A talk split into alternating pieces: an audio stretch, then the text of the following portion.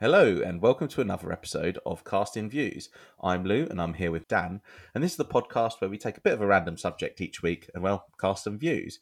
So this week, we decided to go to the polls and we put it out on Twitter, um, and it came back that the subject of choice that people wanted us to talk about was gaming and kind of our history with gaming what I'm going to do is I'm going to start with you because you are slightly older and so therefore probably have a little bit more experience in different types of gaming from the earlier days. And then I feel like, yeah, I'll, I'll interject when it becomes applicable for me. this is where my age comes in handy on this. Yeah, no, the, so the poll gaming one, I was going to ask for a recount, but I actually was pleased gaming one. So uh, we, the, the results stood. I want to talk about the history of gaming rather than our history sorry, of gaming rather than just specific games. I go back to um, so my first computer was the Commodore 64. I mean, um, are you aware of that one? Or yeah, I've heard of the Commodore 64. Wouldn't be able to tell you what one looked like.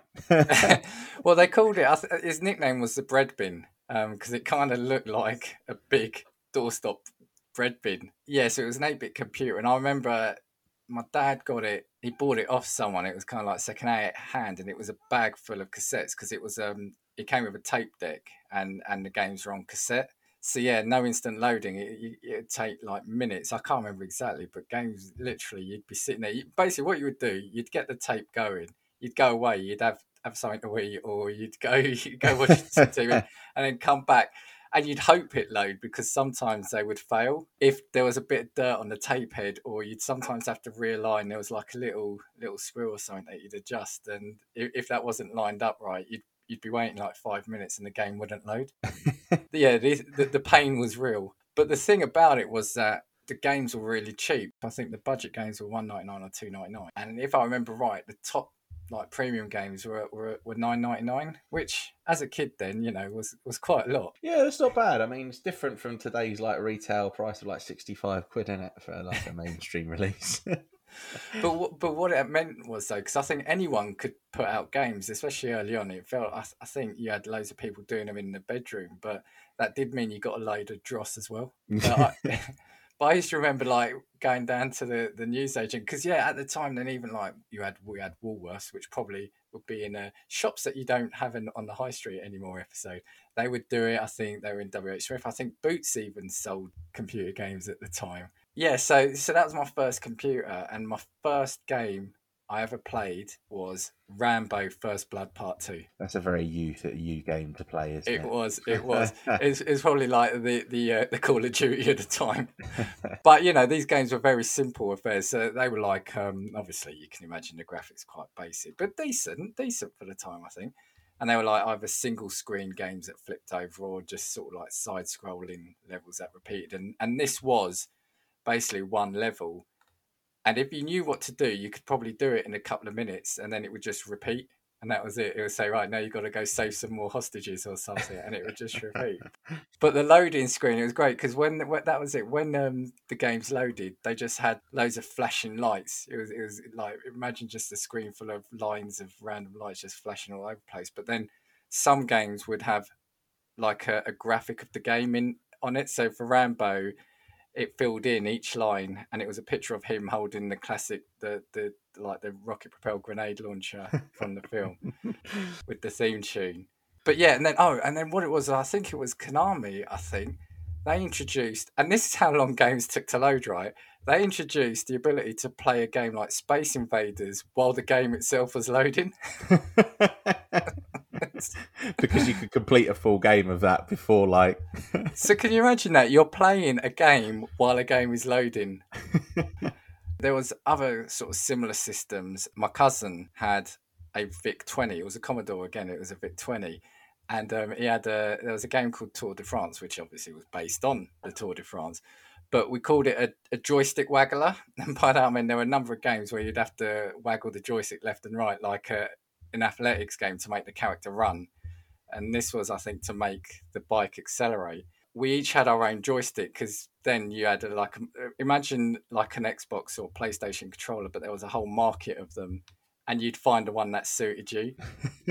and so we would swap between each level because this was like it, it, took it out of you. I mean, as a kid, you know, this was our exercise, and we'd swap the joysticks. And I remember at one point because the joystick port was next to the power lead, when we'd got like the furthest in the game, I, I knocked the power lead out instead of unplugging the joystick, and an, an, an, actual fight ensued between me and my cousin. We had, we had a fight. and and another game I had is um it was called Chase HQ, and it was like a, a, police car game. And the first part the the level was you chasing up to a criminal, and then the second part was you had to damage them in a set, set amount of time. Um, and I, on the Commodore 64, I think it was probably one of the worst ports of it, but um, you had to load each level. So you'd load the first level. If you completed it, you'd have to on the, the you'd have to load the next level on the tape. And if you completed that, you'd have to load, load. So at one point, you'd have to flip the tape over. And when it got to that, the game would always crash for me. But I loved the game so much, I was playing it. But then one time, it actually worked. But my muscle memory was to turn the, the computer off, and I did. So I don't. I, I, think I actually threw the tape out when it did that because I thought I can't. I can't do that anymore. But yeah, so these were like I said, these were um, games you just you got you got all sorts because, like I said, they were one ninety nine, so people were just churning them out. So back then, was gaming generally pretty accessible? So, like, were like systems, so like a Commodore sixty four, what was price? Kind of, you know, see what we'll get an adjuster as well, see how much it would be. yeah, have a look. Have a look. I'm not. Do you know what? I'm not sure. I actually loved it. I bought recently the mini Commodore sixty four, and it, you know, brought back some memories, but it's it's never the same. They had um Ghostbusters on it, which I absolutely loved. And they had the theme tune at the start with the lyrics that you could sing along to it karaoke style with a little ball that bounced along on the lyrics. but have you got have you got the price there? Yeah, so I've got the well, I've got American prices. Um, so five hundred and ninety five dollars. And that's the equivalent of sixteen hundred in twenty twenty. Wow. I think the price did drop. I think they said that it dropped to three hundred, and then some stores were selling it as low as two hundred. But that's a hell of a lot of money, isn't it? Really, at the time but it was also kind of marketed as a as a computer, you know, as, as something to, to work with. I remember you got a huge manual with it and it gave you certain things to code. And I remember once coding it, it was like, I don't know, it felt like to me 20 pages of code just to get a crappy hot air balloon flying around the screen, you know, like a pixel, about 10 pixels wide and high. And that was it. But you felt like a coder. I did that. Do you know what I mean? I, I, I knew the system. Yeah, there were kind of others. The other big one, there, there was a Spectrum. And my cousin also had one made by Amstrad. And, and I remember that, just a quick story on that before I move on. Um, that only had one joystick port, right? and he would uh, we used to love playing football games and he had um, Emlyn Hughes soccer for any of you old ones out there who knows a who Emlyn Hughes is, but also his football game. So we bought a um a joystick splitter, and what it was, it was a dongle you plugged into the joystick port, which then had two plugs, and you'd plug a joystick into each one. Right. But because this is technology back then, you'd get interference between the two. So say he was on the ball, if I pushed up at the right minute, I could make him spoon the shot or make his character move and we had one game. It literally lasted three hours because I think we kept drawing the game because we could always make the other person miss the shot. oh man, it it's like um, split screen cheating, but like the original version of it. With gaming, I was quite competitive, and like neither of us wanted to lose, so we would always get to the the, the penalty. And if it went to penalties, that would just last forever. but yeah, we had to have a joystick port splitter and you'd get joystick interference. That's what we were dealing with back in the day. So then, then I moved on to another Commodore system, Commodore Amiga. And if, if you if you're having a look, look up the Amiga 1000. That's the one I had, and look at the beast of a unit that was. So it it was like it, it was a huge kind of again a box. The keyboard would split under uh, sit under it, and you would have like a big CRT monitor with it. So it had its own monitor with it. Now again, my dad bought it off someone with a load of games, so got it sort of fairly cheap. You know, this was like next gen, and the graphics were so much better. So, do you, do you see a picture of it? Uh, what's it called? Sorry, the Amiga One Thousand. Amiga One Thousand. Everybody at home is going to be googling this along. Um, yeah. Now, it had half a mega RAM, which was amazing right? Half a meg. Mine had the expansion module that fit in the side to give it a full mega RAM. Yes, a full mega RAM. But what it was, it was this big metal box, right? and uh, you could hear the circuit board inside it was loose. So if I banged my desk, it, it wobbled the circuit board inside, which then crashed the computer. So you had to. oh yeah, yeah, I'm seeing it. Well, jeez, yeah, yeah, that is one big thing. For me, of course, the graphics are obviously much better. It had a disk drive, so you had floppy disks for again for people who remember what floppy disks were. So games loaded much quicker. But for me, what I loved about it, again, the games and had proper manuals. Oh yeah, yeah, yeah. But with that change in gen, you obviously had um, an increase in price. So I think budget games for that were around the five pound to ten pound mark, and the premium games were twenty to twenty five, which again were like huge for me. But you know, I, I was able to save up and get the odd couple. Again, a couple of standout things for this was actually I'm laughing at one. I'm going to do that one first because I had a mate who was um, who, who was into gaming, and I'd go stay around his house. And what I would do is, you know, now you you, you know you used to like bring the PlayStation memory card, yeah, yeah, yeah, or um, you could fit your console in your bag. I would bring that, and you've seen the size of it. I would take a rucksack, and I'd be putting the monitor, the the base unit, and I'd be literally transporting that to his house because it was again on disc, and there was so much like pirating was quite rife then. Not that I um, had any games that were pirated, of course. Pirating was rife. Games would come with like a, a copyright system, not a copyright system, sorry, like a pirate, a, an anti-pirate system. And what that would be is it would either say at some point in the game, it would say, right, give us the first letter of the second word of the first line on page 221. And the game would just stop, and until you, you did the right letter, and if you didn't do it right, it wouldn't let you progress. And then they cottoned on so some that some people would photocopy it so they then started printing like the manuals or these things on coloured paper. So if you photocopied it, it wouldn't come out. But the best one was um, there's a game called Leisure Suit Larry, which is about basically a sleazeball. Um, yeah, I was that... about to say, Jesus. Do you know that game? You heard of that? I one? don't, but it sounds awful.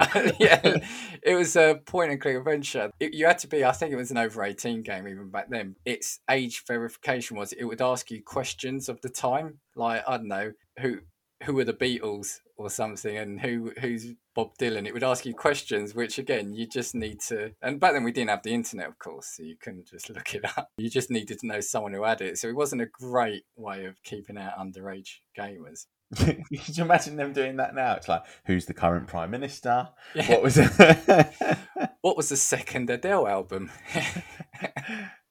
Ed Sheeran is a a chef be a pop singer. Going back to this, like I said, piracy. Two things about it: piracy was rife, and so much so that you'd get groups of people that were pirating the game and getting yeah. out. They would actually put a splash screen in front of the game saying, "We've cracked this game you know, give us give us some money if you want. So basically, they're actually saying we, you know, we're proud to have done this, and they do a proper splash screen. See, I guess I guess as well because the coding was generally a bit more simple back then. I guess it was just an easier thing to do. I I, I don't know the last time I would have ever seen a bootleg copy of like a game for like a games console. I don't think it would have happened in my generation.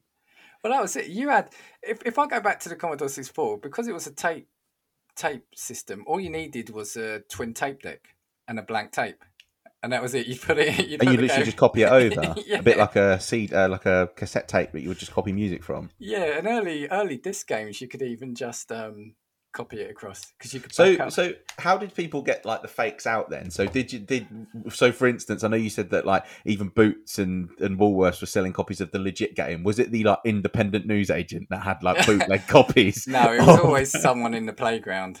It was someone. Oh, right, right, right. Yeah, it was always someone in the playground. I think at the time, because it was just so right, you know, you always knew someone who had, knew someone whose cousin could get you a bag full of games or something, you know. you know, we talk about this, and I was saying about loading. Another memory is imagine if this happened now, right? There was a game, it was called Monkey Island 2. It was a, it was a point and click adventure. It came on 11 floppy disks. 11 but like, how long was the actual game? So, like, how long was the playthrough of the game? It depended on the game, like that, because it was an adventure game. Now you got to remember again, like I said, you didn't have the internet at the time to look to look at walkthrough. So if you were stuck yeah. on a game, you either had to know someone who who could help you. You had to either persevere, you had to give up, or get this right. I was going to bring it up at the end, but you had in the back of manuals for certain games, you had tip line, and you had to phone the, the tip line up and it would charge you like yeah, it would charge you about a pound a minute or something.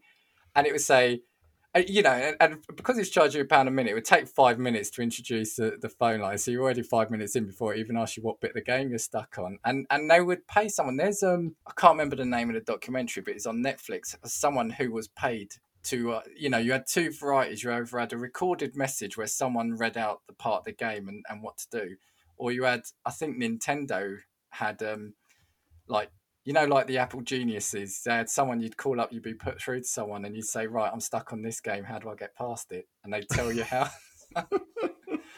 so some would It was be, like the the very early days of like IGN. yeah, yeah, yeah, yeah. It was a walkthrough, but on the phone that your parents killed you when they got the phone bill. and I admit, I had to do it on a couple of games. I can't remember the games, but these um these adventure games, they were like um they've got really obscure puzzles. So I think they did it intentionally. They didn't want you to be able to solve it. Because then you're ringing the fucking tip line. Yeah, exactly. Yeah, yeah. Tip number one is don't call that line. Um, but it was a great system. It's probably, I'd have to say, it was probably my all-time favorite gaming system because that's what introduced me to like um, sensible soccer. Now I still maintain you can have your FIFAs and you can have your Pro Evo or eSport or whatever it's called now. Give me old school sensible soccer on a on a two button joystick, and that's all that's all I need. Top view, bird's eye view. Yeah, yeah, yeah. Uh, yeah, and, and that was it. And it's it's got my all time favourite game as well, called Wings on it, which is set in World War One, I, I think it was. Uh, but again, really simple, but just really atmospheric. So again, you know, for me, that was like now, you know, when we talk about next gen jumps, that for me was everything because I went from tape to a disc. The graphics were, you know, were just amazing, and it had two joystick ports, so you didn't have to, you didn't have to fight. Then I'm going to jump about a bit. Then I, I, I did some PC gaming, so I got one for college. I needed one for school and college. So I did some PC gaming, and that that was mainly like a football manager games. But then I, I got my first console. Now the thing I realized when I was going through this, I missed a big chunk of famous consoles, and I so I never had a, a, Sega Master System, I never had a Mega Drive, and I never had an NES or a SNES. But I knew mates who did, and I'm trying to think why I never got around to ever having one of those. But I think I was just really happy with the Commodore 64, the Amiga. Yeah, yeah. And then on the PC. Yeah, so we'll skip through just so we can get to you because this is where you come in a little bit on this one. Well, do you know what's weird as well, just about that, that generation? Yeah, yeah. Like how many companies were actually producing like gaming consoles almost, or not consoles, but like gaming systems? Because I feel like there was a wider variety of people that tried it. Well, like you just said there was something made by Amstrad. yeah, yeah, yeah, yeah. I mean, I'm not necessarily. I can't remember. You know, age ages dim my my memory, but um, you you didn't. You had a few, but you didn't have a hell of a lot. So you had in the like the home computer, you know, in quotes, home computer market, you had two really. It well, when it was the Commodore Amiga, you had the Commodore Amiga and Atari ST. They were the two main ones. Okay. Um, back on the eight bit ones, so like the Commodore six four, yeah, you had Commodore Spectrum, and yeah, Amstrad got in the market for a little bit, but they they didn't last too long. Um, but then, kind of when console gaming came in, I think that was really it. So even the Amiga went out. The you know didn't didn't last too much longer. Past you know when it died out, there wasn't the successor to that. It was PCs then or consoles. See, there was other stuff going on. There were other weird devices. You know, obviously even before me, you had the Atari. Do you know the Atari Twenty Six Hundred? Yeah, yeah, yeah. You had that. Um, and if you've got a chance to go to like one of these gaming arcade things or, or like one I went to was Heart of Gaming in London. You can see a whole variety of different consoles, man. There's uh, there's like the Nintendo, I think it's Virtual Boy, where you, you put your face in it, and it is like all red graphics, but it's supposed to be kind of like 3D. It's, it's it's really bizarre. My first console was actually the PlayStation, the, the original PlayStation, and I got it. Well, I say fairly late on, but it was about 95, 96, I think, and I got it quite cheap but this was actually now your dad. You know, your dad's not overly a gamer, was he? But this got your dad into gaming. uh, yeah, because we had um, I bought the the original Medal of Honor on that, and that was a great game at the time. So now Call of Duty is is where it's at, but Medal of Honor was actually a massive game at the time, and he played that. Again, standout for me on that was I had a game called Driver. Now you remember Driver, don't you? You played yeah, it the Driver, yeah, yeah. And what am I going to say about the first Driver? Oh, What the was- very last mission. The No, prote- well, it- no. Well, it's the Oh, the one. very first mission, actually. Yeah, yeah. you needed to basically unlock the secrets of the universe just to play the fucking game.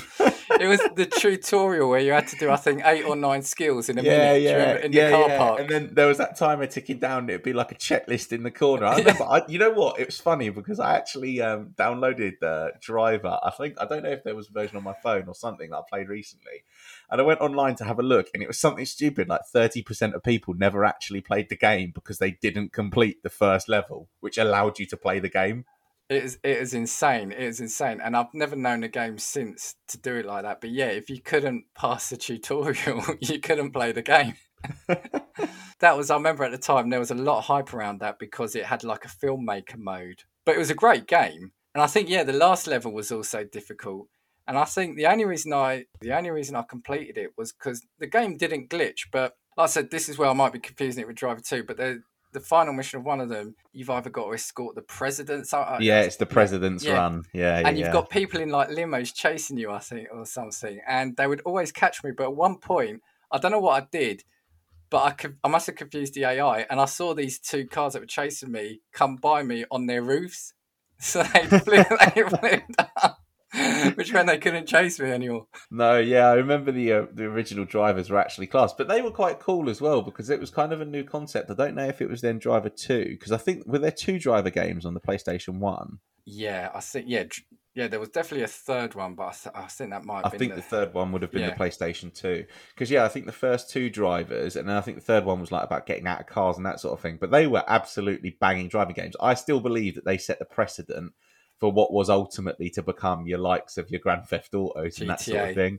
Because Yeah. ultimately it was, it was a free roam, and you know the graphics. Obviously, I mean, you know, by your standards, the graphics at that time would have been amazing. They were, by man. my standards, they were Yeah. crap, obviously. But to be fair, for the world that they rendered and, and that sort of thing at the time, it's actually pretty impressive. I think one of them came on two CDs, though, if I remember rightly. Yeah, not eleven floppies though, is it? Yeah, yeah, not 11 floppy disks, though, so you know. But yeah, you did have at the time, even on the Xbox 360, I remember you did have multi-disc games. So yeah, yeah, yeah. Some of them genuinely just couldn't hold hold it. Yeah. Um, but yeah, yeah, those original driver games are brilliant. I think in reality, the first experience that I properly had with gaming was probably a PlayStation One. And I don't know if it was your PlayStation One or if we had one at my house anyway. no, I think it might be mine. I remember because you were quite young at the time. So, so like I said, if I got it around 95, 96, and then I had it for years, you would have only been literally a toddler, wouldn't you? Yeah, I and I remember maybe, you yeah, always six. wanted to play it. You saw me playing it, and you wanted to play it right. And this is where, at the start, you know, I was obviously the mean uncle. What I did was I had a second controller, which I gave to you, but I didn't plug it in. so, yeah, here we go. This is where our relationship's tested now. Um, I would give you a controller, and you'd think you were playing it, but after a while, you did suss out that what it, it. I don't know if it's because you saw me still playing it or what, but you worked out it wasn't real, so you would just try grab the controller. one game stand out before we get to kind of like PlayStation 2, which is probably and and and I'd say modern consoles where we can just jump in together now is um the the Metal Gear Solid game that was on it, right? You came up against and this is what I want to talk about games that did things differently. There was a um an enemy called Psycho Mantis who who who said he could read your mind. Ah, I've heard this. Yeah. And what he would do is if you had on your memory card other Konami games made by them, he would say, Oh, I see you like playing Castlevania and you've had to save it 20 times. You know, he would say that. And then he would say, Put your controller on the desk and I'll move it. And then the rumble pads would go into overdrive and move, you know. and then the battle again, and this is where I probably did have to use it online. You couldn't beat him, but what you had to do, because he could read your mind, you had to unplug the controller and put it into the other port so he couldn't read your mind. I mean, brilliant, but absolutely frustrating at the time. But you know, stand out now. See, that's even a cool concept now. I would still be impressed now if a game developer managed to fit something like that into their game. Like, how cool would that concept be? It's like disconnect your controller and use player two. Yeah, it, it, it just didn't make sense at the time, but then it did in the game. It did, but yeah, how how how did I work out you had to do that? I, I don't know, but then you got PlayStation Two, which I also had, and it was you know for me to stand out on that was you had games like Grand Theft Auto Three, which turned it open world, and that was amazing. Um, Silent Hill, oh, and because this was the system I then gave it to you because after a while Yeah. it was starting to hurt my wrist. I found I think the controller was just too small for me or, or something. Oh, I didn't yeah. go with a controller, so I kind of gave it to you. And we had like the wrestling games on it. Do you remember? Was it? Oh, the wrestling games were brilliant. SmackDown, Here Comes the Pain, Just Bring It. Um, I think the original SmackDown versus Raws were on there as well. Yeah, the SmackDown games, the WWE games were brilliant at the time. But yeah, I think the PlayStation 2 was when I first properly started getting into gaming because I may or may not have also had your copy of Grand Theft Auto Vice City. you would have um, actually, yeah, you would have done. Yeah, yeah. and that was a class game. I never think I played GTA 3 originally. Um, I think Vice City would have been my first first Grand Theft Auto game. But yeah, that and then like you said, it's true. The Medal of Honors even ran onto the PS2 ultimately as being better games. And I always remember playing Medal of Honor and preferring it and never understanding why Call of Duty kind of took over. Because to me, the Medal of Honor stories were always better, the gameplay was better. But Call of Duty, I think, just captured the, it, the captured the kind of casuals market a bit better, I think, maybe. Well, because I remember then that was it. You then continued to get like you had the PlayStation Three, then didn't you? I can't remember when it came out. No, it would have been three. Was Modern Warfare on the PlayStation Three? Yeah, Modern Warfare was the PlayStation 3, yeah. Because I remember you got that and coming around your house because I stopped. I didn't have a console then for a while, and I remember looking at Modern Warfare and thinking, "Wow, this is this yeah, is a game." yeah, Do you know what I mean? That that's just stunning at the time. But yeah, so in terms of you, then this is where kind of like you come in. Well, you know what? I'm going to start off with handhelds at first. yeah, because that's probably my earliest and i will always maintain this i will maintain it probably until the day that i die because i don't think i'll ever get a better present i remember getting a game boy advance and that was by far the best present i still to this day i've never been more excited to open something. And i always remember playing like side scroller mario games on it and it was just a brilliant thing. Like you had the little cartridges that you had to blow into to make sure the dust didn't come out because you'd like paused it and it like the game was freezing at levels. Um, but even playing like stuff like Tetris on a handheld was amazing. Yeah. Um, and then I think that probably I don't know when that released, but that probably would have come just after I'd initially had like PlayStation Two because I think the PlayStation Two was about year two thousand, wasn't it? There thereabouts.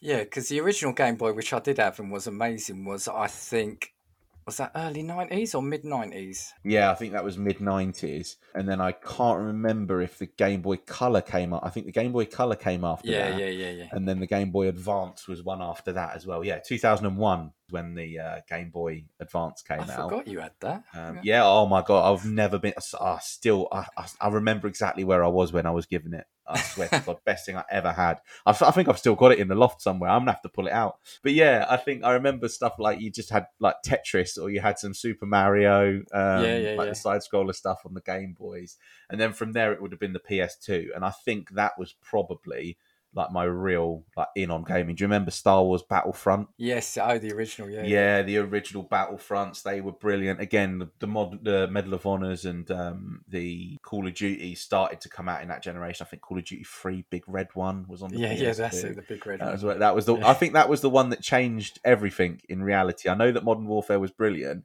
but I think the Big Red One was the switch from Medal of Honor to Call of Duty. But yeah, I think the PS2 was the best one for me. I remember playing Crash Bandicoot as well Crash Bandicoot. and those were PS1 games that kind of then ported over to the PS2. And the thing is, as well, I had a lot of experience with the PS1 games because the PS2 could play pretty much all of them. That's I'm right. pretty sure yeah. because it was backwards compatible at the time, wasn't it? Um, so yeah, the original drivers I think were absolutely class. But yeah, Grand Theft Auto was brilliant. I always remember San Andreas as well. Oh, CJ. Yeah, CJ, that's the one. I know that it, it's. I think we've discussed this before, and this might. This is probably for people listening going to be an unpopular opinion because I also, but I also agree with you, and that's that Vice City was the best GTA. Oh no, you've done it now. Yeah, yeah, Yeah. yeah. No, I see. I see. And it's interesting because they're going to come out, aren't they? Again, they're being remastered, Yeah, yeah, Um, they have. Yeah, and I'd love to see it. But I remember because I love Scarface, etc. I, I really like San Andreas, but for me, Vice City was it. Yeah, yeah. Vice City was brilliant because it's true. I think you discussed the music, the whole kind of Scarfacey like theme Yeah. around it. I, yeah, it was. It was a brilliant. it was a game. game of excess, wasn't it? Like the Yeah. neon. you know, it, it was totally the the, the cliched. Yeah, Yeah, that was brilliant. And you know what? I don't think this is something that you owned, but I don't know if this came. I think this probably came just before my PlayStation 3, if I remember rightly. We had a Wii. I know I didn't, but I know you did. Yeah, and I was amazed at the time. And yeah, it's true. Like the technology advancement was like, oh my god, this is the best, best, best thing because it's like motion technology. Like I can play Mario Kart, and if I turn the controller, he turns. it was like, like you'd get your family around, and if they were ever around, like for an event or whatever, you'd put the Wii on, and everyone would be fascinated that you could play fucking ten pin bowling. It was bowling, tennis, and uh, what was the other one? ten- baseball. Ten- tennis, tennis. Did I say tennis? well? Yeah, tennis, tennis, baseball was brilliant as well. Um, and then they brought out like that Wii board thing. Yeah. that you could like surf on or ski on or something like that. Do you that. remember though? Actually, going back a bit, do you remember the was it the PlayStation Eye, the Eye toy? Do you remember that? Oh god, yeah, yeah, the PlayStation Eye toy, God, because that would had the um, games where you used It to like awful. spin plates or like wash windows, and you just cheat by getting a pillow, and you Yeah. just wash the whole window in two seconds. It was awful. Yeah, it was like the window full of soap suds or something, and you had to rub it away. Yeah, no, you just had to put your hand right in front of the camera. I mean, it was awful. It was awful. Oh, the spinning plates one as well. Do you know, that was brilliant. But you know what? The games on that one were weird because it was basically just like a mix of kind of action and chores. yeah, It's like yeah. wash your window. I'm like, well, yeah, wouldn't fucking do it in real life, but I love That doing was- it in the game. yeah, God, the eye toy. And you know what? To be fair, even still at the time, I know that it was pretty basic for what it was, but the technology was brilliant. yeah, really, yeah, I mean, It was a bit time, of a yeah, it was a gimmick, wasn't it? Really, Yeah. but it was a pretty it was a pretty well executed one. To be fair. probably just as good as the Kinect. Yeah, yeah, that's true. Actually, you probably wouldn't tell the difference. Actually, Microsoft is still not following me, by the way. Yeah, yeah, that's true. That's true. But they're following me, so maybe I can drag a sponsorship in. Yeah, you said you, you said you were going to sort that out. Um, but yeah, the Wii was brilliant. Again, moving back through to handhold, the handhelds, the DS was another thing that I had, Oh yeah, yeah, yeah. I never. and that was obviously brilliant as well. You had stuff like Animal Crossing, um, Nintendogs. If you oh god, that was massive, wasn't it? That was yeah, massive. Nintendogs was huge. Basically, a was like- glorified Tamagotchi. yeah, yeah, pretty much. like you can still log onto it two years later, and you're just like, oh no, your dogs are fine. They're just a bit dirty. I'm like, all right. yeah, but that as well, I think was a cool one. The the Wii, sorry, the um, DS, because as well, I remember going on like school trips, and everyone would have a DS, and you could connect over like their local like network. So as long as the DS was like within range, you could basically play like Mario Kart with people that had a DS near you, and not all of you even had to have the game. So only Yeah, one yeah. of you needed to have Right, the game, right, and yeah, you could like port into their version and all race together. And I thought that was a really cool feature. Yeah. Um, but yeah, I remember the DS being huge. I mean, it was up until a couple of years ago until they tried to make it 3D and no one cared three anymore. DS, yeah. Yeah, But the thing I like about it again, it was trying to do something different. The second screen could be used for was it like inventory stuff or a map or something, while the Yeah, other yeah, screen had- yeah. I mean, and that's brilliant. You know, it's a, it's a clever and, and a and a useful way of introducing something different to tech, right? Uh, you, you know what? I probably shouldn't admit this, um, so I don't know if this is gonna. Well, we're gonna have to leave it in now. But I still play a Nintendo DS every day, and that's you? because there is one in my bathroom in the cupboard next to the toilet. And you know, if you're ever having a little bit of a longer time in there, you pull the DS out, pass a bit of time. That's what you do. so if I'm ever gone for 45 minutes, just know that I'm breaking records. Breaking records.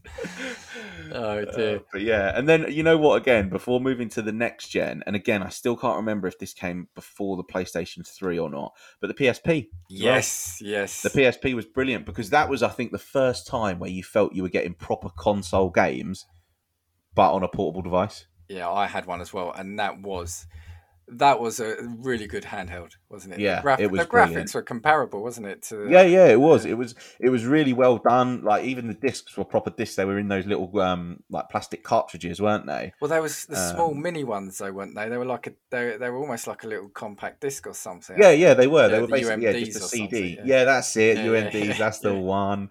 Um, released in 2004. So it came out really again quite early, but I, I still remember like you know I had I had full fledged FIFA games on Yes, the that's right. on um on And hold on. Didn't that have like the skill games where you turn it long ways so you could do keepy ups or something? Yeah, Was yeah, that was that's the it? one. Yeah, they get you to turn it the other way. The controls would Yeah. change based on what like mini game you were playing. Yeah, yeah, yeah, yeah. Yeah, no, I had the PSP, and that was that was really good. You, you know, especially I think you'd got um was it Wipeout? I think like Wipeout was on that. And, Yeah, and yeah. that really showcased. But but that was like you said, it was a console. It was a portable console. I think that was the first time we had anything like that.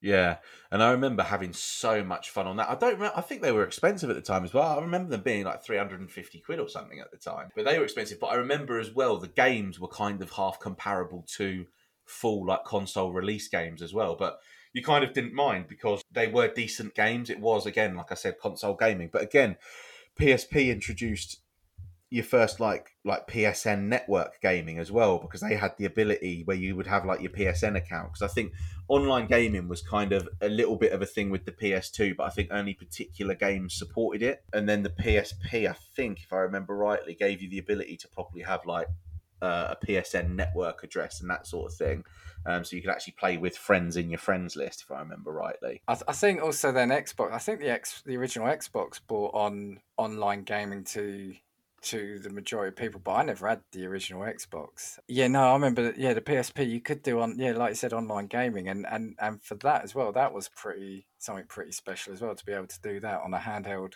console. yeah yeah it was pretty impressive and it was a think- sexy bit of kit as well. Yeah, it was. It was a brilliantly Yeah. designed thing as Yeah, well. To be fair, because the screen size was great. Like, and, and in reality, if we think back to it, the PSP probably should have should have tried to kill off the the DS because it was actually just a better gaming system.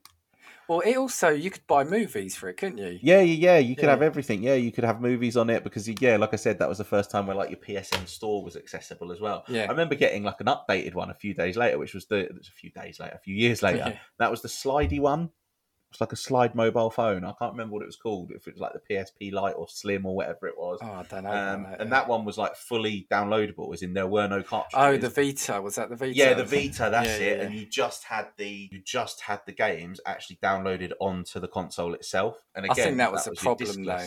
Diskless. I Yeah, think, I think yeah, that was probably too ahead of its it time. was, yeah, that's the thing, which is a shame because it was just too early. But when you think about the practicality, no scratch discs, no messing about with ports, everything was on there on the go. You didn't need to carry cartridges with you because it was a portable games console to begin with.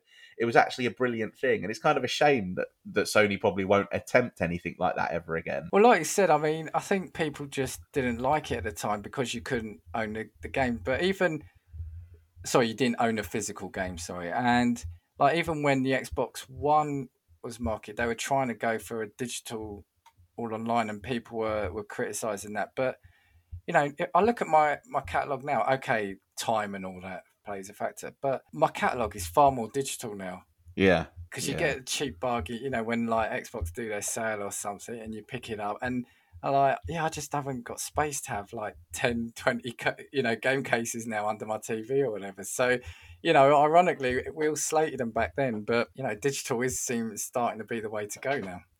yeah, that's the thing. Even me, like, I can't remember when the last time I bought like a physical disc was. In reality, I just don't really do it anymore. And thinking about, like I said, that PSP, I think that if if PlayStation announced another portable console tomorrow that was download only, I think I'd pick it up. Then you had, um, so you had the PlayStation 2, which I, I, I got rid of because it was injuring me.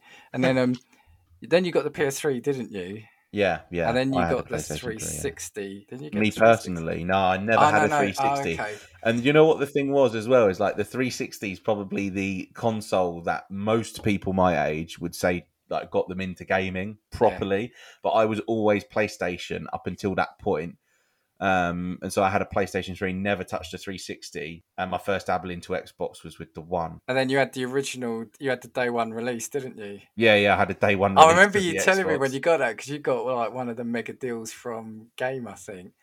And uh, I came round because uh, I, I hadn't got it yet because I had the Xbox 360. And the reason I got back into that was because I, I worked with a guy who had a 360 and I'd go to his house and we'd play like Call of Duty and Rainbow Six Vegas. And I found a controller because it was bigger and the joysticks were slightly off center, unlike the, the PlayStation, which has them, the, the joysticks are lined up, aren't they? Yeah, yeah, I found that okay. So I bought a 360 mainly because again I got it so late. They had three games I really wanted and always wanted to play, and uh, probably some of my favourites now, which was Mass Effect, Yeah. Bioshock, and GTA 4, which I still love now, all three of those uh, to varying degrees. But Mass Effect is is just bloody awesome. But yeah, then I went to the Xbox One, but much later. And I remember, yeah, when you got the Xbox One, I was straight around your house that night to, to see. I remember because that was the first console that I'd like bought myself that wasn't a present. And I think I stayed with PlayStation. I had PlayStation 3s. And then do you know what it was? I think my original fat PS3 had broke and that had like had some issue with like circuit board. So then I had a slim one, but that one also packed up. So then when it came to the next generation, I was just like, well, I've had two PlayStations this generation that haven't lasted. So I switched to the Xbox One because I originally had a pre-order for a PS4, which I think came out two days before or two days after the Xbox did, but instead I went to games, switched it for an Xbox One bundle, and uh, I remember I think I, I, this is horrific to say, but I think I just I think it'd been my 18th birthday, like the the month before, so I had birthday money. I think I ended up spending like 750. yeah, I wasn't going to say anything. it was it was bad. I remember I walked in for my console, and then I bought I think six games, an extra controller, some Xbox Live, which is like 50 pound in and of itself. Did have a couple um, of HD movies. Yeah, yeah, like they bundled it in with films as well. I was just yeah. like, I don't want this bullshit. Just let me unbox. Yeah, but what's birthday money for if not to treat yourself, right? And and you know what? We we recently talked about it because it's very unfortunate. But I've had that day one edition Xbox until maybe what two or three weeks ago. Yeah, oh, because it's only just recently packed up. I still I, had the original day one certificate. I, I, thought, I know. you know what? Fallen soldier, but it's been with me for seven, eight years. but I remember at the time as well feeling quite bad because I'm not either or. Uh, so I've had the PlayStation, the original PlayStation, PSP, PlayStation 2, and I have briefly owned a PlayStation 4. I just went to Xbox, like I said, because the 360 I found a controller better. Naturally went to the Xbox One, and now I've got just a massive back catalogue of digital stuff. So I've continued on to the Series X. Yeah. But I love PlayStation as well because I remember at the time saying to you, I really wanted to play Heavy Rain, and there was another game at Heavy the time. Heavy Rain. Oh, Heavy Rain. You know what? Heavy Rain was a game that was an absolute masterpiece. It was genuinely because that was almost what was like a feature length film, yeah, or it yeah. was actually a game, but like a feature length film.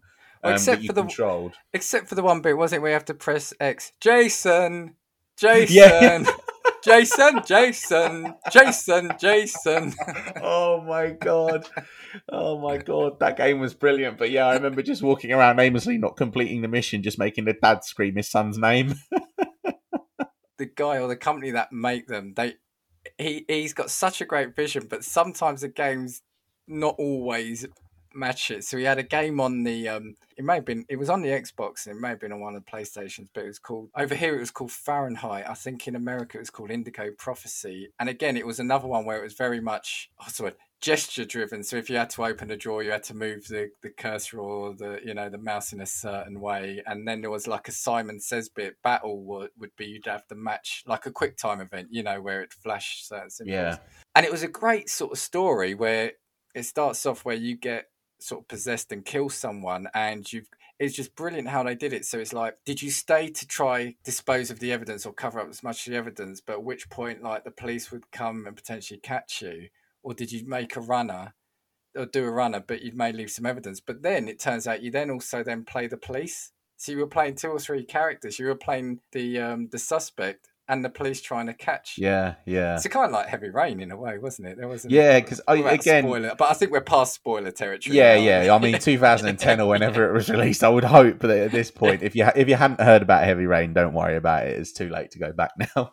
but you know what? Again, that's probably a game that, in terms of storyline, still really holds up nowadays because yeah. the story was brilliant and it was one of the first games that I remember that had a storyline that would change depending on what selections yeah. you've made in the game. So I remember that you would you would play it, and then what you would do is you would go round the story again just to get the alternate endings. Yeah, yeah, yeah. And that was again, it was good replayability factor as well for me because it was something. It was a bit like um Mass Effect games did that as well, didn't yeah, they? Yeah, yeah. You had multiple endings with them. Yeah, well. they did. But I think that yeah, Heavy Rain I think was better yeah, yeah. Although you know, I do love Mass Effect. Yeah, they, he did another one. It was I think Beyond Two Souls, which I played. Basically, when I got my PlayStation Four, I got it. It was mainly to play the Uncharted games because I really wanted to play the Uncharted games. Yeah. And yeah, it was Heavy Rain. It was Beyond Two Souls, which again I don't remember too much about it. And then they did another one, I think, for the I think it was for the PlayStation 4. Was it um Detroit Become Human?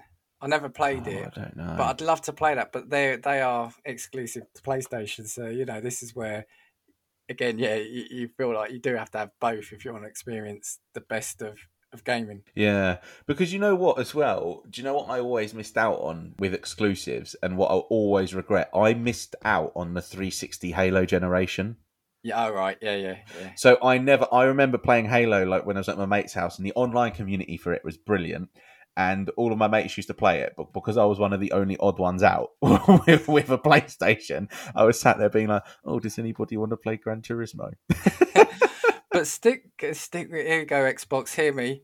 I'm, I'm I'm trying to sell you another console for you, so follow me. Stick with Series Xbox, and then you download the Master Chief Collection on Game Pass, and you get every Halo game included. every Halo game, including Infinite, coming out in December. But that's it. Like the game like Heavy Rain, I know it's got its critics, but again, at least it was. It felt like it was trying to do something different, trying to Yeah, yeah, trying yeah. to put that element. It was a bit clunky. There was another game, I think it was on PlayStation 4, if I remember rightly. I don't know if you ever played it. Was it called Until Dawn? Yes, yes, the horror game. That's the one, because that was kind of a similar style in terms of the way it played. It was very much, as opposed to playing a game, you're kind of just deciding a storyline.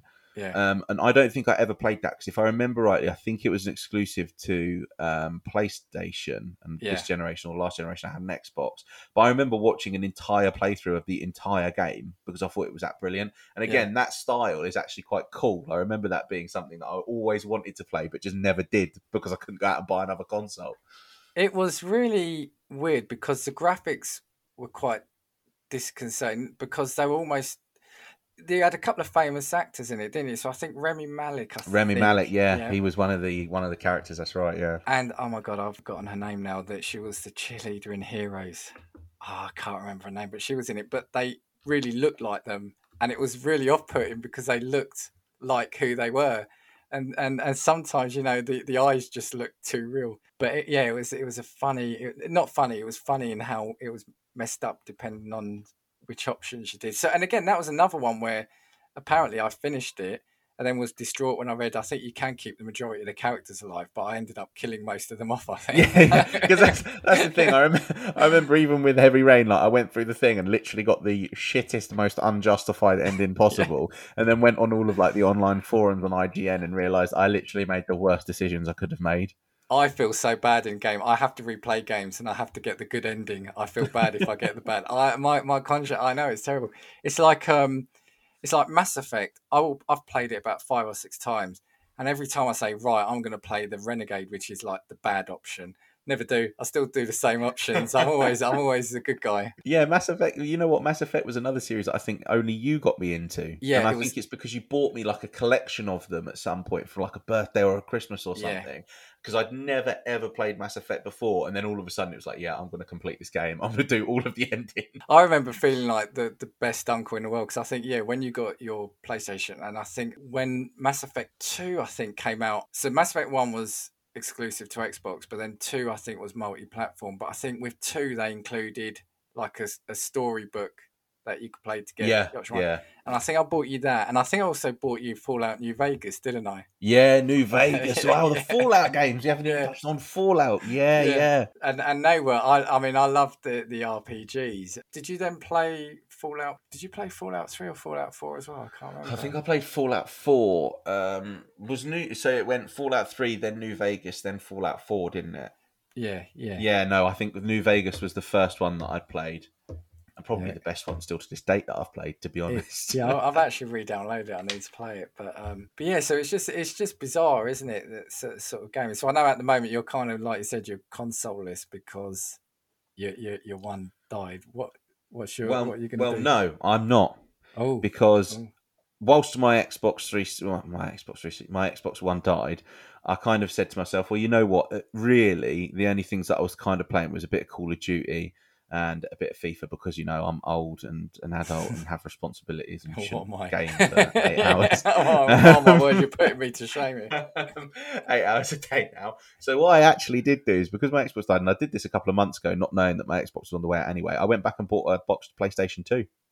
Oh, of course you did. Yeah, I completely Yeah, forgot. and yeah, I, I went yeah. and I was buying games for like 50p each. So I think I've got like now a PlayStation 2. I've got one of those um you'll remember this because everybody had one when they were collecting games. One of those um like do you know disc holders? It was like a folder and you slid your discs Yes, into it. It was like back to back. So it was like a book that you used to flip through the games. And I think I've got probably about 80 PlayStation 2 games now. Um, Oh, man, I like the you got that, GTAs. yeah. I've got yeah, some of the Call of Duties, the Medal of Honors, um, some Spyro. Oh, yeah, um, yeah, from Spyro back in the day, yeah, yeah, yeah. Um, oh, Crash Team the- Racing. Oh, yeah, great. Crash Team Racing. Yeah. Um, do you remember the Getaway? It was based in London, Yes. but they proper Yeah, recreated. London even at the time. Yeah, Yeah, them. I've got again, as I mentioned before, the WWE games. The one with Brock Lesnar on the front. Here comes the pain. By far the best one. Uh, but yeah, so that's probably going to tie me over until I can maybe think to myself, am I going to commit to a, new console because they're Uh, out of stock still everywhere. yeah. and and I'm going to say it. I think the PlayStation Two again is probably the best looking console. Yeah, been- it was brilliant. The original one as well Yeah. was fantastic looking. Yeah, Whereas all of a sudden, because uh, the slim one was one that didn't even have a disc tray, like you had to physically lift it up, and that was re- that Oh, was really? actually really razor thin. That one was, Yeah. to be fair. Um, and the P- PlayStation Three came out, and do you remember it was just that humongous, like That metallic black box?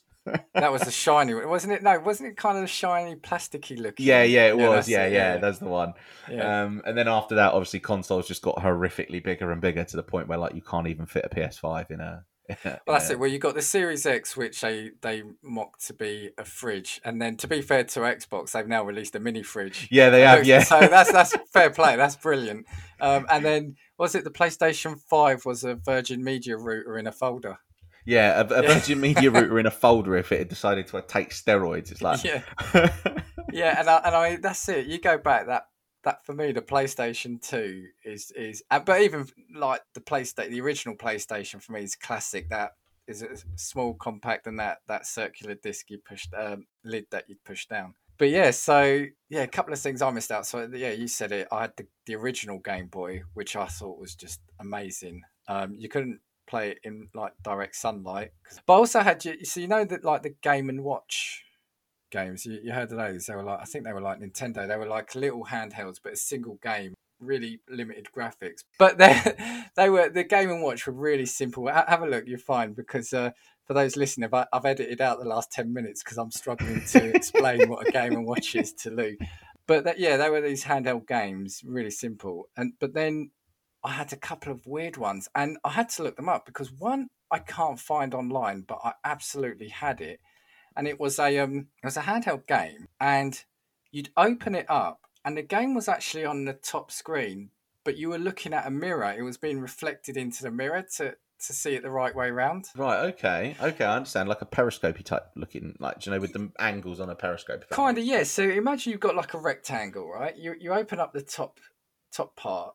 Light, you'd need sunlight to shine in the top to, to light up the graphics, but you're actually looking at it in the mirror, which I don't know why they do it. It's a really convoluted way of playing the game, but maybe it was because they wanted the light to shine onto it, and that was that was great. But I can't find it online. Um, if anyone's listening and knows it, please let me know. Then I another one called it was Donkey Kong 3, but on a, it was called the Micro Versus system. Now it had two little controllers on long leads. Each person would have one, and you're on either side of the screen, and there was like a um, a mosquito in the middle, and you had to try blow the mosquito over to the other the other person's uh, side to sting them. But again, it was a really basic game. So if you if, if you look up, I think people interested, I think it's called Donkey Kong 3 Micro Versus system. But one of my favourite ones was it was called Tomytronic 3D, right? And it was this big chunky triangular device that had two eye eyepieces. So you'd, you'd put them to your eyes and it would be like a 3D game in front of you. Now the one I had was called Shark Attack, and I'll I'll send you the I'll send you the pictures at some point. But it was a really simple game where sharks would start at the bottom of the screen, come up, and you were a diver, and you had to try shoot the sharks. And there was one, yeah, there was one with tanks, and there was a car one where you were driving along, and you had to avoid the other cars. But it gave you eye ache, but yeah, imagine holding this device to your eyes and you're playing a 3D device. Well, what what looked like 3D device, uh, you know, at the time. And as a kid, that kind of blew my mind again because it was just amazing. so yeah, def- definitely look out the Tomytronic 3D. I guess um, I guess I want to say that I, I have always loved gaming and I still do, and I know um, like I said, between us, we've kind of gone through almost everything, haven't we? And you know what? I think I, at one point I probably did have a gaming addiction. I think I've said this before, but when I played Call of Duty Five World at War, that was my favourite Call of Duty um, yeah. because it was like gory as well. And I remember, I think my total game time over the course of the year was sixty-five days on wow. that game. and when I think about it, I'm like, well, so that technically means that I spent four four hours a day at the minimum on that game every day. Wow, for an entire year. And I think to myself, you know what, maybe I've loosened up a little bit now because, you know, I've got other things that I need to do. But you know what it is as well? I find nowadays there used to be games that I was really excited for release. So I remember Heavy Rain had a load of hype about it. I wanted to go out, I wanted to buy it. And I don't remember as well if you ever remember on PlayStation 3, it was a game called Mag. Yes, yeah, yeah. Yeah. And it was like game changing. It was like 250 players or 500 That's players right, yeah. all in one game together, all online, all on the same map. And I remember the hype around that was brilliant. Needed to go and get it. And I think the thing is with me now is like, okay, my Xbox is broken. I just struggle to see where the pull is for games now. Because even the stuff that you play traditionally that are super mainstream, like your Call of Duties, like your FIFAs, to me, I am just seeing like the repackaged game from the year before. Yeah, but yeah. just a bit shinier. And I'm yeah. I, I, I'm just not not as invested as I probably would have been if I'd have seen really well hyped original games again.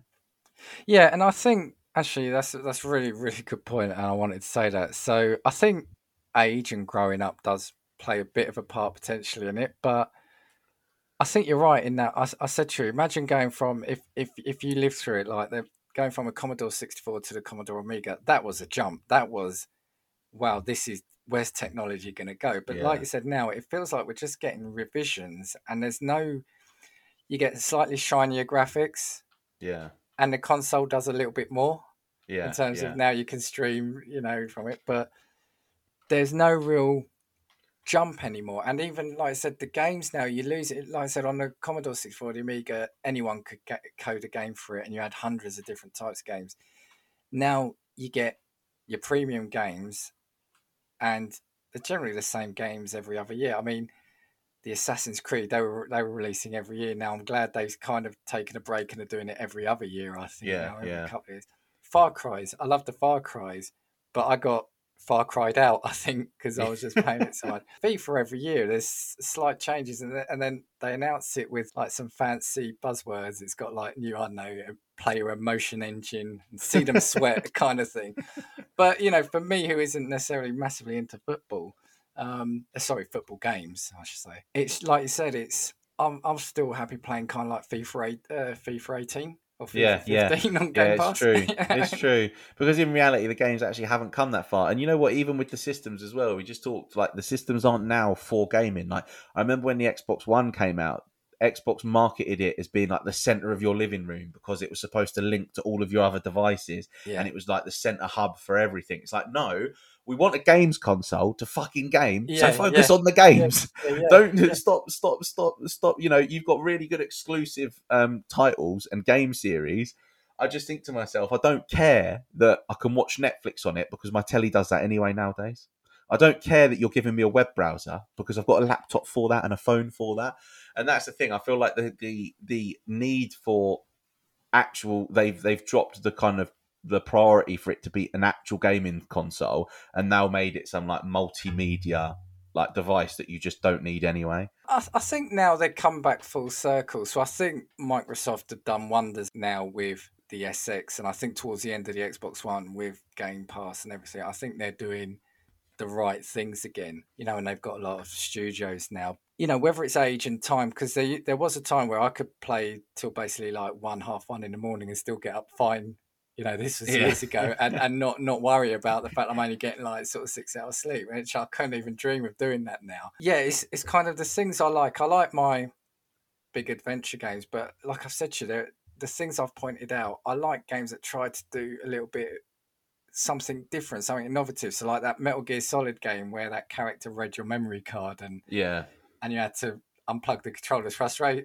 as frustrating as it was, I look back at it and think that was a a, a brilliant thing. The you know when GTA went from because you I don't know if you remember, but GTA originally was two D top down game. yeah, yeah. I remember. Yeah, So when I played uh, three, again, mind blown, literally. And there was a game recently. I think it was it would have been on Xbox One, and I get mixed up with PlayStation Three or four, but it was um the Lord of the Rings games. Is it Mordor, Battle for Mordor, or something yeah, like that? some- yeah. They introduced a nemesis system where if a character beat you, it would rise in ranks in its like area or its its gang or whatever, you know. So so if if, if one of the orcs beat you, it would start becoming more powerful and gain more respect. Do you know what I mean? So you would Yeah. have a nemesis system and if you beat it and, and it ran off, it would like come after you. It, would- it would like I think it would make its its life to, to try and get you. So things that trying to do things slightly differently and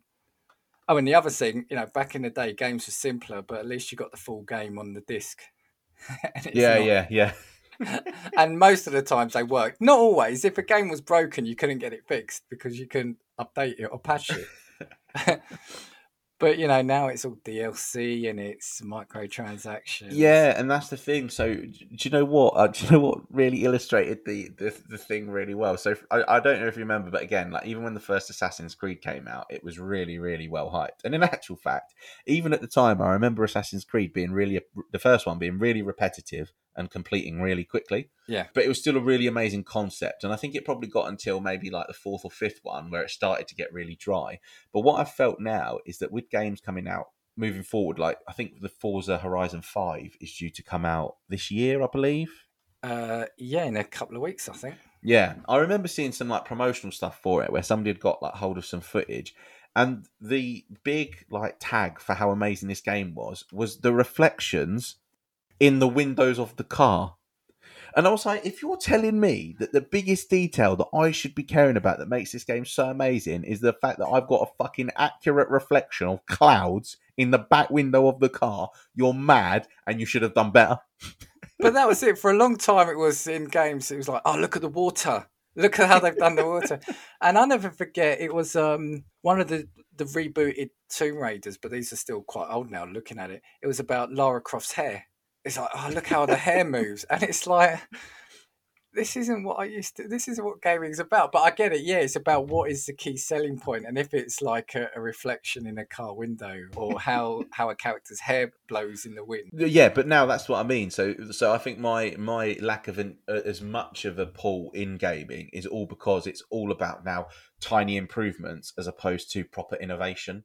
So even concepts for games and that sort of thing, like we're on Assassin's Creed six hundred and eight. Like, yeah, I get it. Forza's been great, and Forza is a great driving game. But I would just like to see something a little bit different because ultimately, again, the difference between Forza Five and Forza Four are menial, and the difference between Forza Four Yeah. and Forza Three is Yeah. again menial. Like, uh, there's just no no new pull for me that's kind of you know saying to me, oh, that's a game that I really need to get. Even with what you said about Far Cry, even Fallout. I think the most recent Fallout game, in actual fact, was crap. The, the online one, yeah. Yeah, yeah. yeah. I, I just, again, I just, you know, and that's what I think it is. If you turned around and you had a release similar to that of Heavy Rain or Mag or mm-hmm. Mass Effect, but as a different kind of title entirely, like the hype around those series of games were absolutely brilliant, and you felt like you needed to play them because they were something so new and so innovative. Whereas now, I just don't see that pull for anything, to be honest. Yeah, and I can go through patches where I kind of just I, I scroll through. I kind of do like Netflix. I scroll through the titles I've got and then just turn it off. Actually, going back to Assassin's Creed, I, I need to say something that came to mind. I remember again, totally agreeing with you. I got the original one and thinking it was good for, for what it was doing, but yeah, it was very repetitive. It was Yeah. doing the same thing over. And I remember finishing it and trading it. Actually, my my my partner she went to trade it for me. And I remember the guy, at, I think it was Game or Game Station at the time, said, to her, Are you sure? Because this is going to be a really classic set of games in the future. To be fair, he turned out to be spot on. I mean, right back then. Um, I mean, we've said ourselves, uh, Assassin's Creed 2, the Ezio, Ezio trilogy. Oh yeah, the Ezio trilogy was brilliant. I, I, love you know the, the, that that was where it peaked for me. I mean, I, I enjoyed the new one, uh, Valhalla, but yeah, the Ezio trilogy is where it's at, and and also it just feels like maybe companies just are either don't want to take a risk because FIFA X plus one sells and Call yeah. of Duty insert number here sells.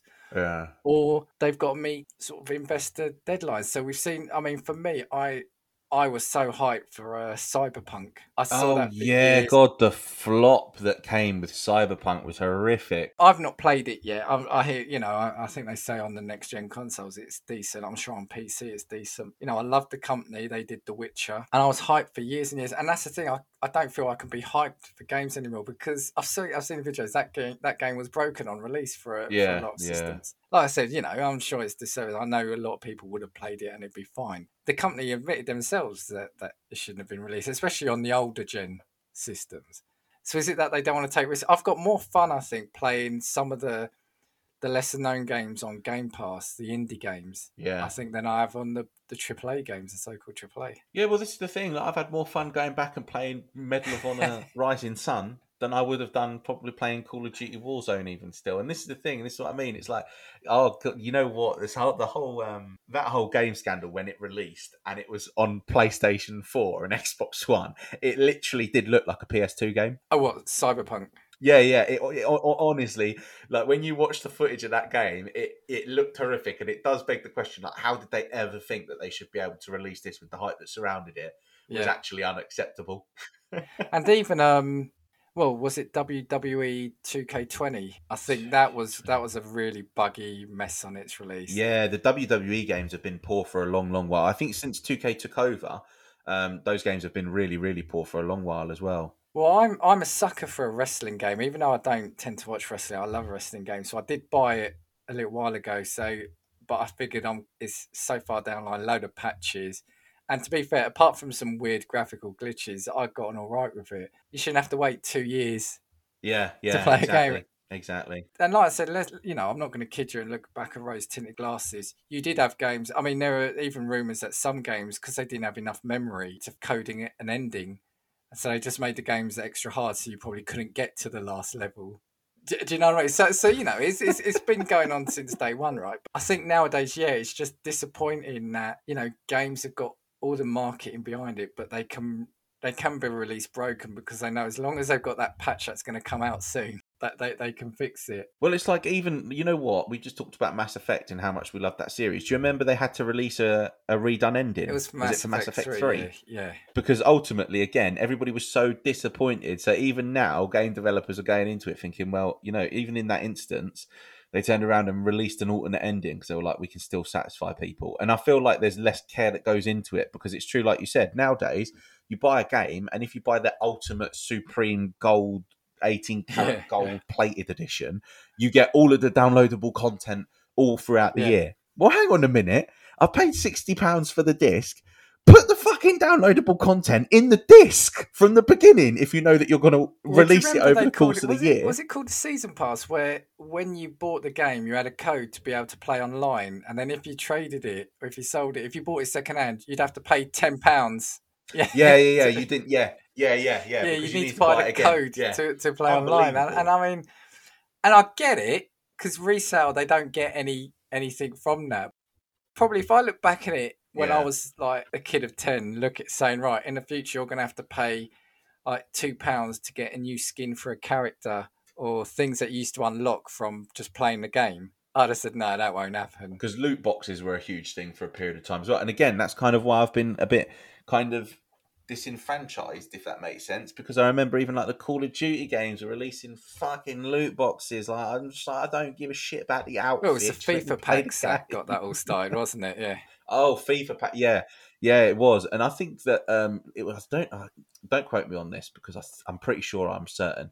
I think it was legislation that was brought in in Japan that meant that each game company would need to release the odds if they were selling you something that was like a chance thing. So with FIFA packs, now if you go on the game, it actually gives you the percentage of you getting particular items in the pack because otherwise it's gambling. And so you know what, even that made a bit of a difference because companies realised, well, we can't just stiff people with loot boxes. But there was a period of time where like loot boxes were getting you active benefit in games with Pay items that were actually just better in game. Yeah, it was pay to win. And again, I just like I can't get on board with that. I'm like, I just want a good game from release. The only um thing that I accept with DLC was I think it was GTA Four, um, but they released like was it the Ballad of Gay another- Tony The Lost and and, like all the of the expansion packs, but the Lost and the Damned, yeah, that was another one. And those those games kind of came with like full on new storylines that they developed, and I didn't mind that because they were giving you content that was super worthwhile afterwards. Whereas now, for instance, you look at like a Forza, they'll get you to sign up for a season pass, and all they do is put additional cars in it. And I'm like, well, these cars existed when the game was made. Why are these cars not in £20 the game? Ferrari collection. yeah, yeah, your Ferrari Bugatti pack. I'm like, what the fuck? if I probably put what I paid on FIFA packs and those, I probably could afford a Ferrari. Yeah, yeah, this is what I mean. What I but mean. that's true. It's like you know, back in the down on PC, yeah, we they were called expansion packs rather than DLC, and it was like a chunk of game. Oblivion, you know, Elder Scrolls Oblivion was one of my all-time favorite games, and I've replayed it recently again. Now it was a DLC; it was like fifteen quid, so it seemed a lot, but it was it was like probably about six, seven, eight hours, however long it may last of content. It was like a little sub game. Do you know what I mean? It was proper content, like you said. It was made to be played and you know not just yeah we'll give you a new skin for these characters and a shiny sword that will give you two xp two times xp for, for like 30 minutes when you activate it but i still love gaming and I, w- I think i will always love gaming it's just uh, yeah i think like you said i think sometimes you can fall out of love with it Yeah, I think that's probably where I am a little bit at the minute because I, I, I do. I, I've still set my phone up for Twitter accounts to remind me when PlayStations are in stock, and I've actually Yeah. had a couple of times recently a PlayStation in my basket, and I'm sat there and I'm like, but you know what? Can I justify it with how I feel at the minute, knowing that I'll probably play an odd game of FIFA and an odd game of Call of Duty? I'm like, I can't justify spending 600 quid to do that. And I just don't benefit me in any other way because I'm like, well, I've got a Fire Stick that I use for all of my other media stuff. So I just, I don't know. That's, I don't know. Maybe, maybe there might be an amazing game release over the next year, and I'm like, you know what, I need to buy a PlayStation. But apart from that, before i finish uh, just another funny thing is you know you're playing a lot of a particular game where so i was playing a lot of call of duty i think i mentioned in last podcast that i on a forum met you know sort of a, a group of like five or six lads we would play call of duty all the time and um it was you know in in your multiplayer you've got the uav so you'd put the uav up and it would say our uav is online you know and uav is Yeah. the cheapest thing or the easiest thing to get isn't it and one of them, I think it was Modern Warfare 2, possibly, where it was in Paris. You'd have bouncing Betties. Do you remember the bouncing yeah, Betties? yeah, And yeah, you, you know, or, or Claymore is going like planting Claymore and or bouncing Betty, and like my other half, she she would be listening, and she'd be walking around and repeating after it. It's like, oh, "Our UAV is online, Dan. Your UAV's online." She was, saying, you know, she would just hear it and keep repeating it. And and I remember playing Grand Theft Auto, and it was the I think Vice City particularly, but all of them since. It's like if I'm playing that when she's around. I can't progress the game because she just wants to listen to the soundtrack. So I just have Oh. to drive around Los Santos or something, playing the, the, the radio station she likes. And I'm like, I've got to get her a Spotify account. yeah, I remember Vice City did have a banging soundtrack as yeah, well. Brilliant. yeah. And it's like another one. It was Red Dead Redemption Two. She gets hooked watching the games, like the cutscenes. So, like Mass Effect is. I'll, I'll keep saying it. I love Mass Effect, and it's very much cinematic. And she got hooked on me playing it because she was watching it for the story it was, rather than Yeah. I'm playing for the game. And Red Dead Redemption 2 again is just like that. Now, it helped me actually because I got a bit bored with the side stuff, but the story at the center of it is brilliant. And and yeah, she'd just be sitting down and watching the cutscenes unfold because she was getting sucked into the story it was. And so, you know, while, while you know, while we said the thing about games, if it's done right, they can be brilliant forms of entertainment. Uh, yeah, and this is true. I mean, I- I've even tried to get my mum previously into gaming by saying, look, there are Oh, probably God. some particular games that you'd actually like. Like I always referenced Heavy Rain being a brilliant storyline, more so as a film over anything else. But yeah, I think that you know, it needs uh, Sylvester Stallone in it. yeah, yeah, would. maybe if yeah, maybe if I turn around and got one of the like, I'm pretty sure they've made Rocky games, haven't they? Actually, there's one just come out recently. Creed, um, Creed Champion or something. It's, it's basically it's got characters from all the films. Uh, have a look. It's based on one of the existing boxing games, but they've just put like a Rocky skin over it. Oh yeah, yeah, I see it. That's it. Creed Champions. Yeah, that's it. Big Creed Rumble boxing. yeah, that's it. That's it. My final thing before you wrap up is, I, yeah, I just have to say I do love gaming. I've been fortunate to see it go through many sort of transformations. Yeah, for all the like the criticism we've said at the end, it's a great way of relieving the stress from work. Yeah. And still, you know, still can be like again, like you and I can jump on and have a game of FIFA or something, and it is still a good way of sort of keeping in touch.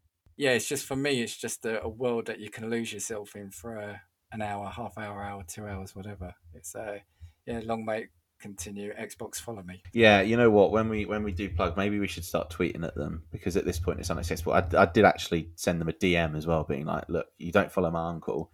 You're taking the piss, basically." Maybe we should send them a video of like us burning my Xbox One. That's not going to get them to follow me. Yeah, but it'd be like a protesty thing, wouldn't it? yeah. I follow us back.